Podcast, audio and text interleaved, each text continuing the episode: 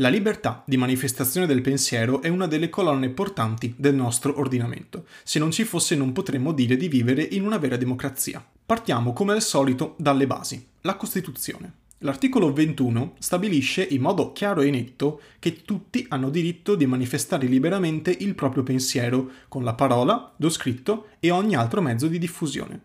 Cerchiamo di capirci qualcosa. Il potere pubblico non deve ostacolare, ma anzi assicurare la formazione per ogni persona di un pensiero libero e al contempo non deve ostacolare, ma anche in questo caso assicurare la sua manifestazione esterna.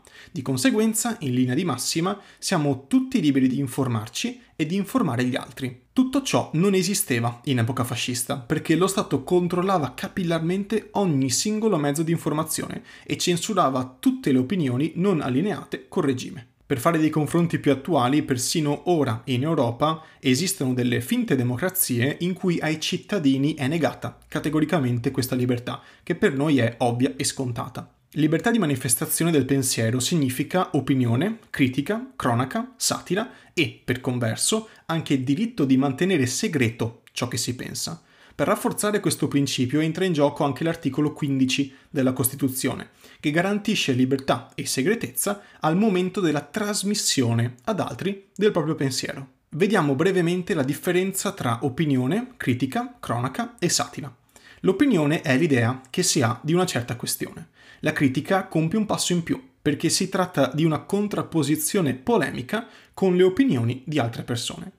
La cronaca invece si colloca su un piano diverso, in quanto si limita a descrivere un fatto senza inserire valutazioni soggettive, che invece sono fondamentali nell'opinione e ancora di più nella critica. Per la satira bisogna aprire una parentesi un po' più articolata, essendo una via di mezzo tra critica e arte.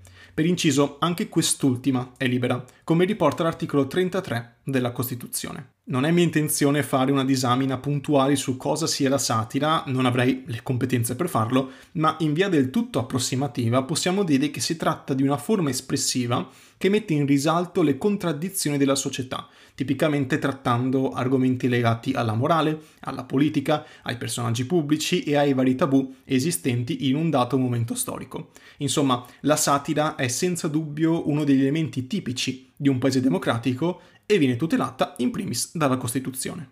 Dopo aver visto, per sommi capi, i modi in cui si manifesta il pensiero, occorre parlare brevemente dei limiti che incontra. L'unico previsto testualmente dall'articolo 21 è il buon costume. Stiamo parlando di una nozione molto vaga, di conseguenza non è semplice tratteggiare i suoi contorni. Possiamo dire che il buon costume è il comune senso del pudore e della pubblica decenza, secondo il sentimento medio della collettività. Come facilmente intuibile, questo sentimento medio cambia da periodo storico in periodo storico. Il buon costume dei nostri nonni è diverso dal buon costume di oggi, che a sua volta sarà diverso dal buon costume dei nostri nipoti. La legge in vario modo ha stabilito altri limiti oltre a quello previsto dalla Costituzione. Alcuni esempi sono la riservatezza, l'onorabilità, che se violata può comportare ingiuria e diffamazione, e l'ordine pubblico. Fermiamoci un momento su quest'ultimo. Si tratta di un concetto estremamente sfaccettato e ricco di significati. Approssimando all'osso possiamo dire che incarna tutte quelle condizioni che assicurano il mantenimento della tranquillità e della sicurezza dei cittadini.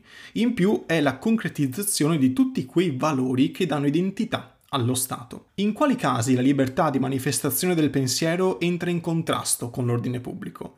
Uno molto intuitivo è la diffusione di notizie false e tendenziose, ma possiamo includere anche l'istigazione a delinquere e l'apologia di reato. In quest'ultimo caso siamo di fronte ad una vera e propria glorificazione ed esaltazione di reati. In questa puntata ho evitato di trattare vari temi che l'avrebbero resa troppo prolissa. Per esempio, ho approfondito poco il ruolo della stampa e ho glissato su alcuni limiti, ma non vi preoccupate, trovate come al solito del materiale extra sul mio sito o in descrizione. Bene, abbiamo concluso anche questo episodio. Vi ricordo che in descrizione trovate il link con il testo della puntata e con tutte le informazioni per contattarmi. Fatemi sapere se avete osservazioni, correzioni o dubbi su ciò che ho detto durante la puntata scrivendomi via email all'indirizzo daniele.podcast.gmail.com. Con ciò detto, grazie dell'ascolto e alla prossima!